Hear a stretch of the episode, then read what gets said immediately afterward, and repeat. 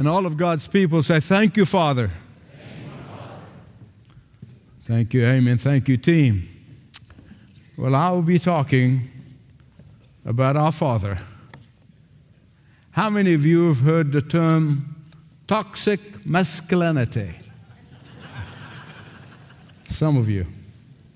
Well, in this uh, age of so called toxic masculinity, in age of transgenderism, in the age of a ferocious attack on biblical manhood and biblical womanhood, an age where many a father proven to be delinquent in exercising their God given servant leadership in the home, in an age where many a father have abandoned their families, in an age where fathers are portrayed on television as buffoons and uh, bumbling idiots, uh, someone who's really just slightly more valuable than a family pet.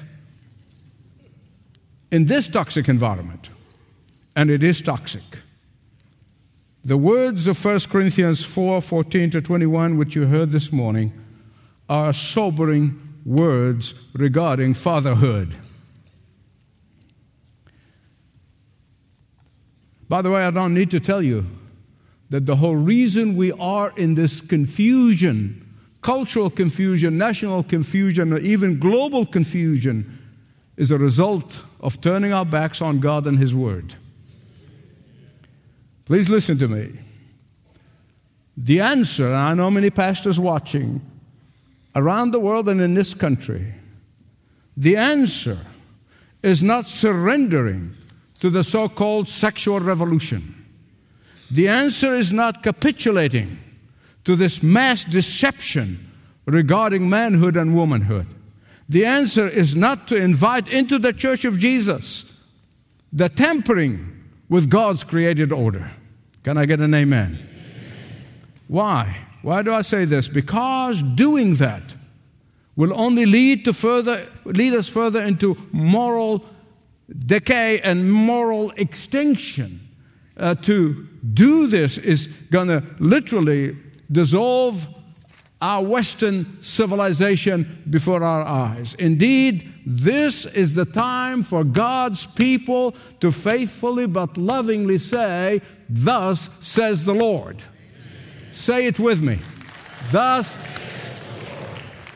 that God calls men and fathers Uh, to be role models, to lovingly serve and lead, to lovingly model godliness, to be a role model in authentically leading by sacrificing, sacrificial giving and living and loving. So, we've been seeing in this series of messages from 1 Corinthians, and if you haven't been here, please download it when you get the chance and watch so you can keep up with the series. The Apostle Paul is addressing something is of vital importance and probably of more importance in our time than any time in my life. What is it? That small compromises eventually, sooner or later, will lead to a complete departure from biblical truth.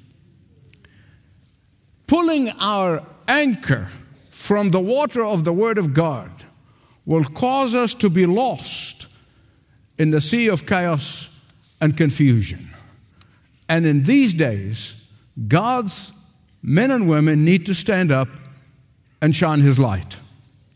In fact, this is the reason why the Apostle Paul is writing to them, and I believe with all my heart he's writing for us in the 21st century, saying, and sometimes he says this, he, says, he, he, he says this with sternness. Sometimes he does it with sarcasm, and other times he does it with rebuke, because he knows that any church, any church, can reach the abyss traveling one inch at a time. One inch at a time. Turn with me, if you haven't already, to 1 Corinthians 4.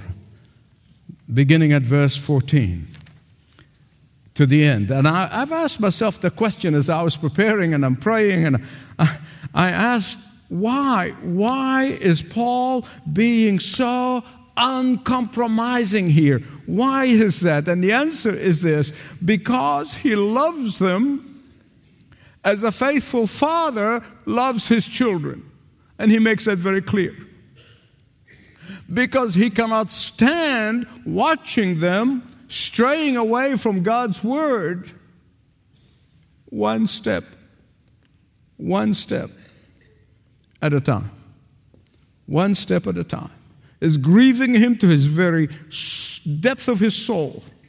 He cannot bear seeing them being misled by Satan, just like Adam and Eve were misled in the garden, because as a faithful father, spiritual father, he gives his children the best and the most. Paul wants them to experience the fullness of authentic faith in Christ. Question What are the marks of godly fatherhood? As described here in this passage, well, there are at least four. There may be more, you may be able to find more, but at least four that I have found in this passage here. And I want to share those four characteristics about godly fatherhood from this passage. First of all, in verses 14 and 15, he said, A godly father must lovingly admonish. Secondly, in verse 16, he said that a godly father is to be an example setter. He is to set the example. And thirdly, verse 17, is said, A godly father is to teach, is to be a teacher. And th- fourthly and finally, verses 18 to 21, a godly father is to discipline. I'm going to explain that in a minute. Look at them closely with me. How does a father, a faithful father, whether be earthly father of, of, of, physical children or spiritual father, uh, how to lovingly admonish his children?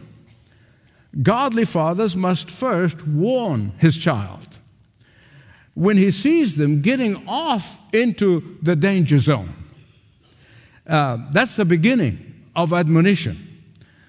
Uh, the word that Paul uses here, it means to correct. It means to make right what is wrong. What purpose? What, what, what purpose? investing time and energy and effort. Why? For the purpose of bringing about the change. The idea here is very clear. In admonishing, you do not do it to destroy the child, but to reclaim him or her. It is not to abuse the child, uh, but to get alongside of them and help them change direction. It is not to provoke the child and put them down, it's not to be constantly critical of the child, but to uplift them. Beloved, listen to me. No father can do all of this by being an absentee father. Some years ago, I read this story that stuck with me about a young man who was about to be sentenced to the penitentiary for committing a forgery. The judge happened to know the father of that young man, not personally, but know of him, because the father of this young man was well known legal scholar. And he authored a very important book back then. I, I, I don't know if it's still in existence, but the, he, he, wrote a book, eh, one of the most landmark books in, in law called The Law of Trusts. So the magistrate asked the young man, Do you remember your father? Yes, I remember him well, Your Honor. Then, trying to probe the offender's conscience, the judge asked the young man, he said, As you are about to be sentenced, and when you think about your wonderful father, what do you clearly remember about him? The young man paused and then the judge received an answer he did not expect. He said, I remember him, sir. When I went to him for advice, he looked up from the book that he was writing and he said to me, Run along, boy, I'm busy. When I went to him for companionship, he turned me away, saying, Run along, son, this book has to be finished. And the judge muttered, saying, Alas, he finished the book, but lost his son.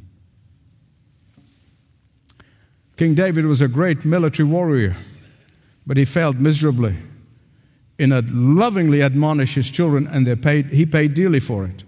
Eli the priest, who discipled the prophet Samuel, he did not admonish his sons Hophni and Phinehas, and they grew up to be wild boys. They abused the offerings and they were immoral. And what is worse, as you read 1 Samuel, particularly chapter 2, 3, and 4, you, you notice that the priest Eli wasn't even aware that his boys have gone out of control. Godly fathers must lovingly admonish. Godly church leaders must lovingly admonish when they see one of their members are in danger. When you see a brother or sister going into the deep end, you cannot shrug the shoulder and say, Well, it's none of my business. If you love them, you lovingly admonish them. Sometimes admonition can be the most loving thing to do. Can I get an amen? But the sad part is this, and that really is the one that breaks my heart that we live in a time when pastors, preachers, teachers are the one who misleading their congregations.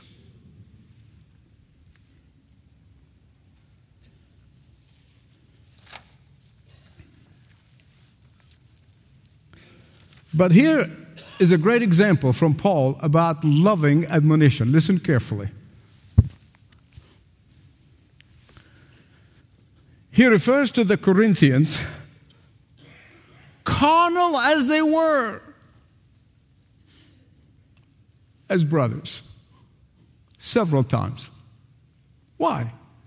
Because a loving father, he cannot only admonish, but also encourage. Paul calls them not just children, but beloved children. In spite of their disobedience to the Word of God, in spite of their immoral lifestyle, which we'll see in the next message, in spite of their doctrinal errors, which we'll see down the road, in spite of their spiritual immaturity, He loved them just the same. if we only love our children only if or only when they're good, obedient, perfectly behaving, it's a terrible, terrible mistake. Some make the mistake of telling their children when they're young, I love you if you, and fill in the blank. I love you if you, no. These children will grow up to associate love with reward. Love is, could never be associated. Love has to be unconditional. And Paul's love for the Corinthians gave everything and asked for nothing in return. Please listen to me.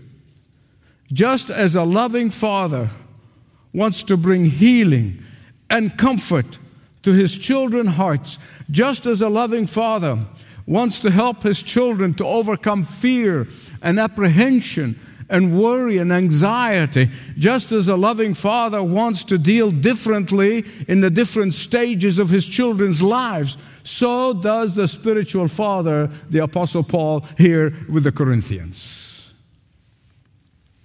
The first thing is what? Can you say it with me? The first thing is what? Why are you getting a lump in your throat? The first thing is for good fathers to do what? Secondly, godly fathers is to set the example. Verse 16. Therefore, I urge you to imitate me. Now, you, always, you know that I always come clean with you, and I confess errors that I've committed in the past, and because I'm not going to stand here and um, pretend. I had lots of problem with that verse for many years. I really did. Before I had children, or even after I had children, when I was in seminary and was studying 1 Corinthians, uh, and, and, before I was ordained, and after I was ordained, uh, that verse used to bother me, always gave me a lump in my throat. When I was preparing for ordination and after ordination, follow my example, I, I could never do that.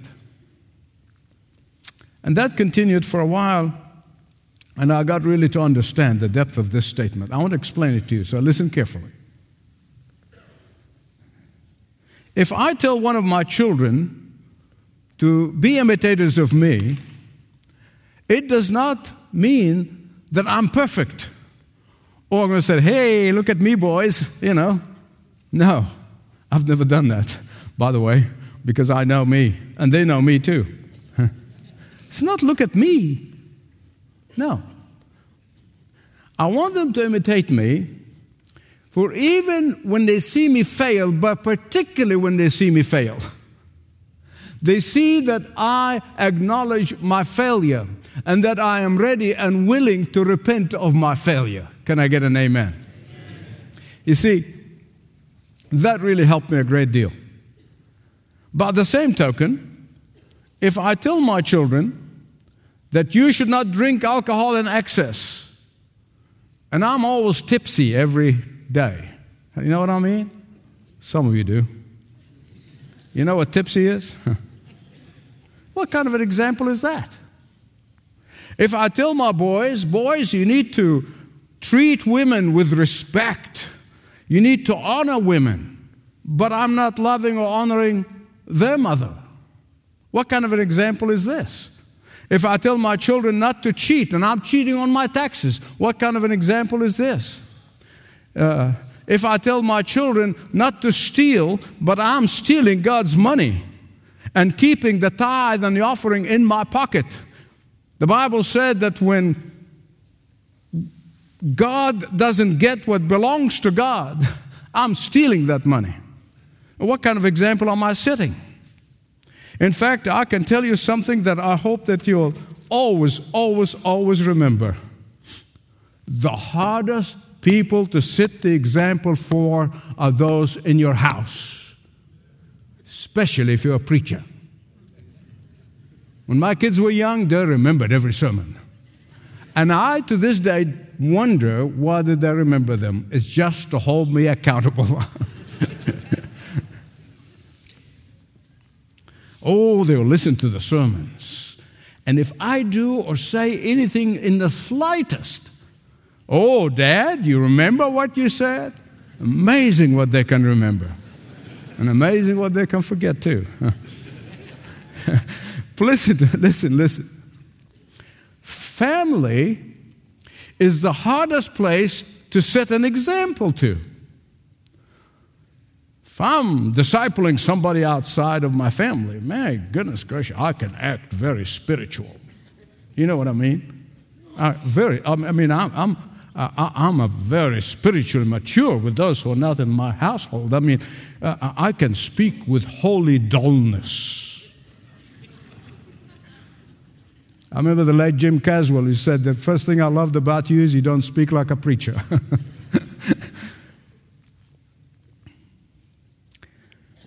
but we cannot pull this off in our homes. We can't pull, pull this off with our children. Why? Our children see us in all moods and attitudes. Our children see our bare and smelly feet. Our children see if we are the same at home as we are in public life. I was thinking about this, and I thought of a godly young father who sat at the edge of the bed of his dying son. It has to be one of the most devastating things in the whole world. This young father was trying so hard to gather up some courage to tell the young boy that he soon is going to glory. Although this father was comforted by the fact that his son, his boy, knew the Lord as his personal Savior and Lord, and he, without a doubt, going straight to heaven. But, as we all know, wonderful as this may be, the pain of separation is indescribable and too deep for words. And so finally, the father said, My son, are you afraid to meet Jesus? And the boy blinked away and brushed some tears.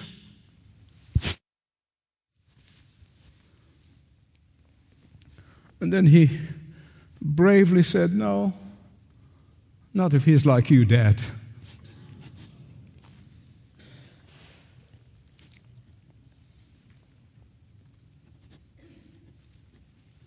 What a testimony to this young father. I've known young fathers in this church, and I stand in awe. I know a particular young father who gave up one of the greatest world prestige because he did not want to compromise his fathering of his children. First, lovingly admonish. Secondly, setting the example. Thirdly, the godly father teaches. Look at verse 17 with me. The godly father teaches. One of the major discipline, in addition to lovingly admonish and setting the example, is telling them the truth, biblical truth. Dads, let me tell you something. Young dads, listen to me. You are the primary Bible teacher in your home. Can I get an amen? amen. All the women said amen. Can I get an amen from the men? Paul not only taught the truth to the Corinthians believers as a loving father, but he also sent them some good and godly and authentic Bible teachers to help them along the way. He sent Apollos and he sent Timothy. Paul was not about to send them a false teacher or a compromising leader, just like any father, any godly father would not take his children to a church, no matter how good the music is, to a church that is compromising the Word of God. I remember a few messages ago, uh, I mentioned, and Paul said that I laid the foundation, which is Christ alone. No other foundation, only Christ. And then I told you that we all are builders. We are building on that foundation every single day. Every one of us are building on that foundation. All dads and all moms are building on that foundation. All Bible teachers and, and disciplers are building on that foundation. Every time you lead someone to Christ, you must follow it up by building on that foundation. Now, beloved, there are some who think that the truth of the Word of God is unintelligible and confusing. They do. Therefore, some preachers, when they hear that from their non believing uh, congregation, uh, they will say, bypass Bible teaching, water it down with some psychobabble in order for it to make sense. Uh, for instance, if the Old Testament truth is hard to accept by some, by today's standards, of course, move it or remove it. If the supernatural is difficult to comprehend by the modern culture, remove it. If judgment of God is unpopular, explain it away as just a symbolic thing. And that, my beloved, beloved, beloved friends, will eventually leads to not trusting any of the Word of God, not just the difficult passages. And you're going to end up only with the two covers of the book. Not even the maps are going to be there. But I'm also aware of the fact that some people, you notice some people get so philosophical. And you know me and philosophy, I'm not, we, don't, we, we don't agree. I'm talking worldly philosophy. I mean, they get so philosophical about the Word of God and the truth of the Word of God, and they lose the attention of people. You've been to places like that? I have. I mean, there is a denomination that shall remain nameless. Some of them are here in this church right now, who pride themselves on being cerebral. you know what I'm talking about? You'll never find that here. I'm not quite that cerebral. Uh, which remind me of a a story of a little boy who was sitting in the back seat eating an apple while his father driving the car. And the boy said to his father, he said, Dad, why is my apple turning brown? His father said, Because after you eat the skin, the meat of the apple came in contact with the air. That causes oxidation thus changing its molecular structure and turning your apple from white to brown. There was utter silence in the back seat, and the four year old then finally said to his dad, He said, Dad, are you talking to me?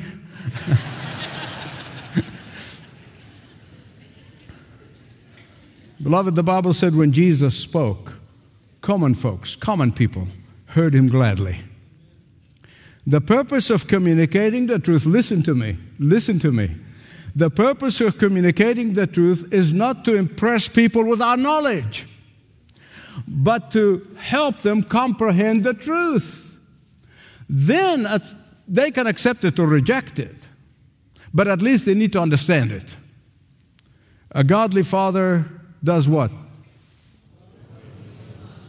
Secondly, Thirdly, I come fourthly and finally to a godly father is to discipline. I know that in some circles, the word discipline is a dirty word, particularly my generation, the baby boomers. Can listen to me. I'm, not, I'm not putting us down, but I'm just telling you. The, the kind of, the, the, the, the, it's a dirty word, the word discipline. And yet, the Bible over and over and over again tells us that our Heavenly Daddy, He disciplines His own children because He loves them so much. And fathers must discipline their children. I question why people of my generation reject that word and think it's a dirty word. Discipline. Discipline is, is just take it out. It's out of schools and out of homes, out of everywhere. Listen to me very carefully because my particular generation think that discipline means beating up the child. I really do that. I've, I've talked to enough people. They think that discipline is synonymous with corporal punishment or physical punishment. that could not be further from the truth of the Word of God. Discipline means that when I see my child falling into a pit, I gently and correct, correct, correct the direction so they move away from the pit. If I see my son is standing in front of a, a train, then I immediately and lovingly and quickly come and move them away from danger and tell them why I did this. That's what discipline means. The, the, Corinthians here were allowing their pride and arrogance to lead them into a very dangerous territory.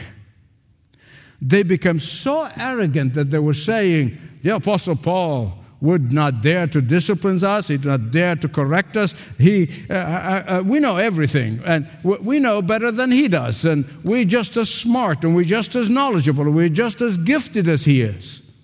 And Paul said, For the sake of your salvation, for the sake of your reward, for the sake of your peace and joy and fulfillment in life, I will not fail to correct you.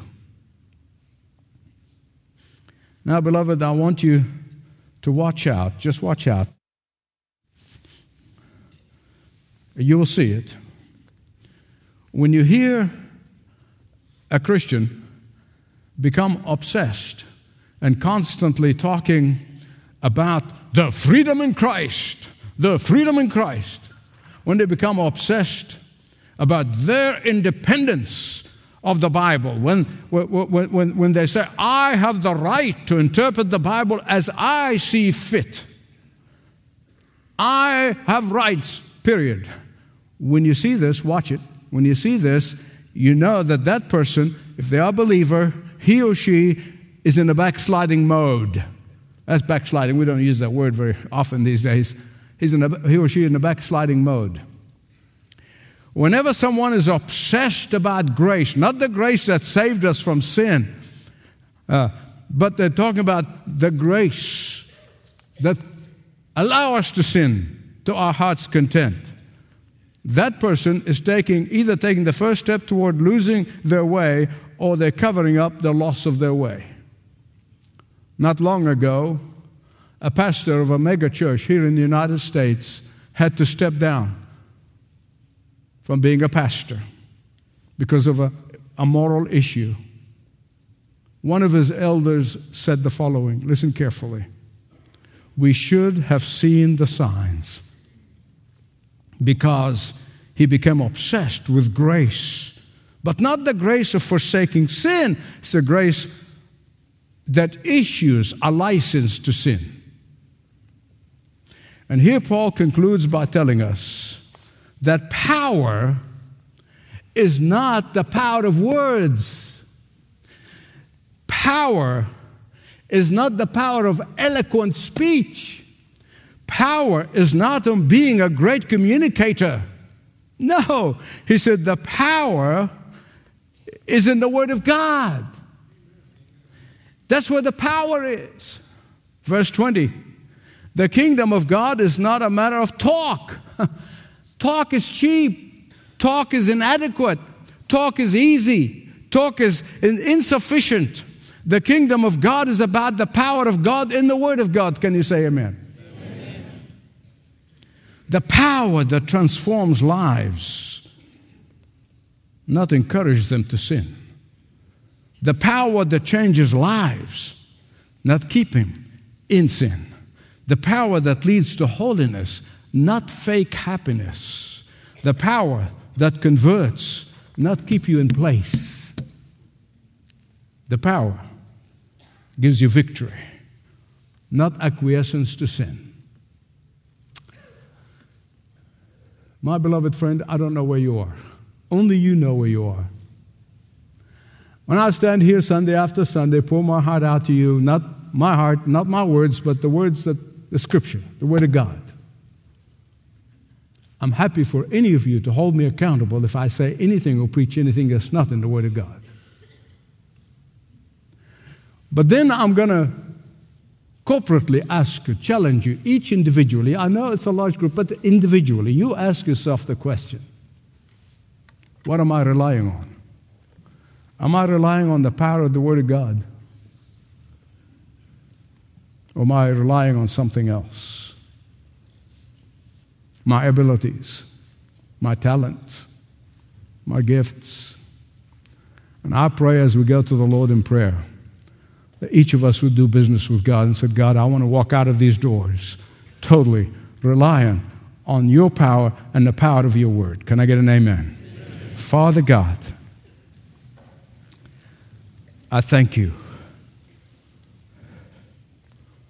that we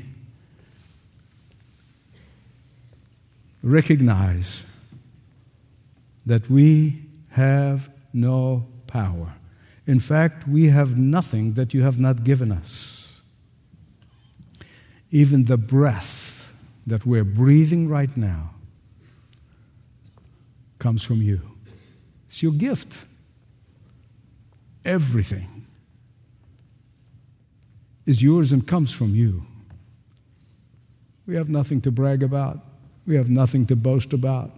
There's nothing to compare ourselves with others and then feel good about ourselves with. No. Holy Spirit, minister to my brothers and sisters in Christ. And if someone here, Lord, who does not know you and have never taken that first step, will you speak to them, Holy Spirit?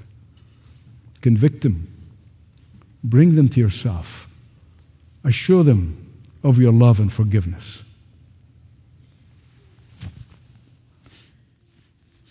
I'm led to take a few moments of silence so that each of us, including your pastor,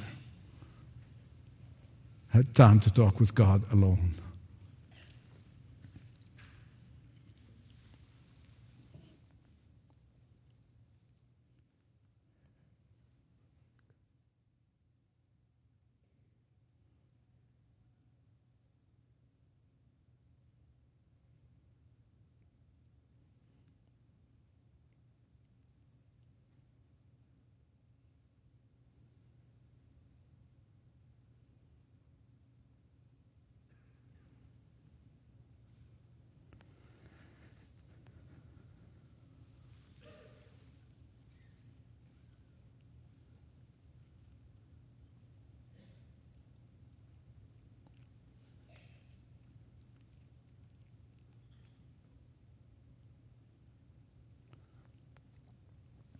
In Jesus' name we pray.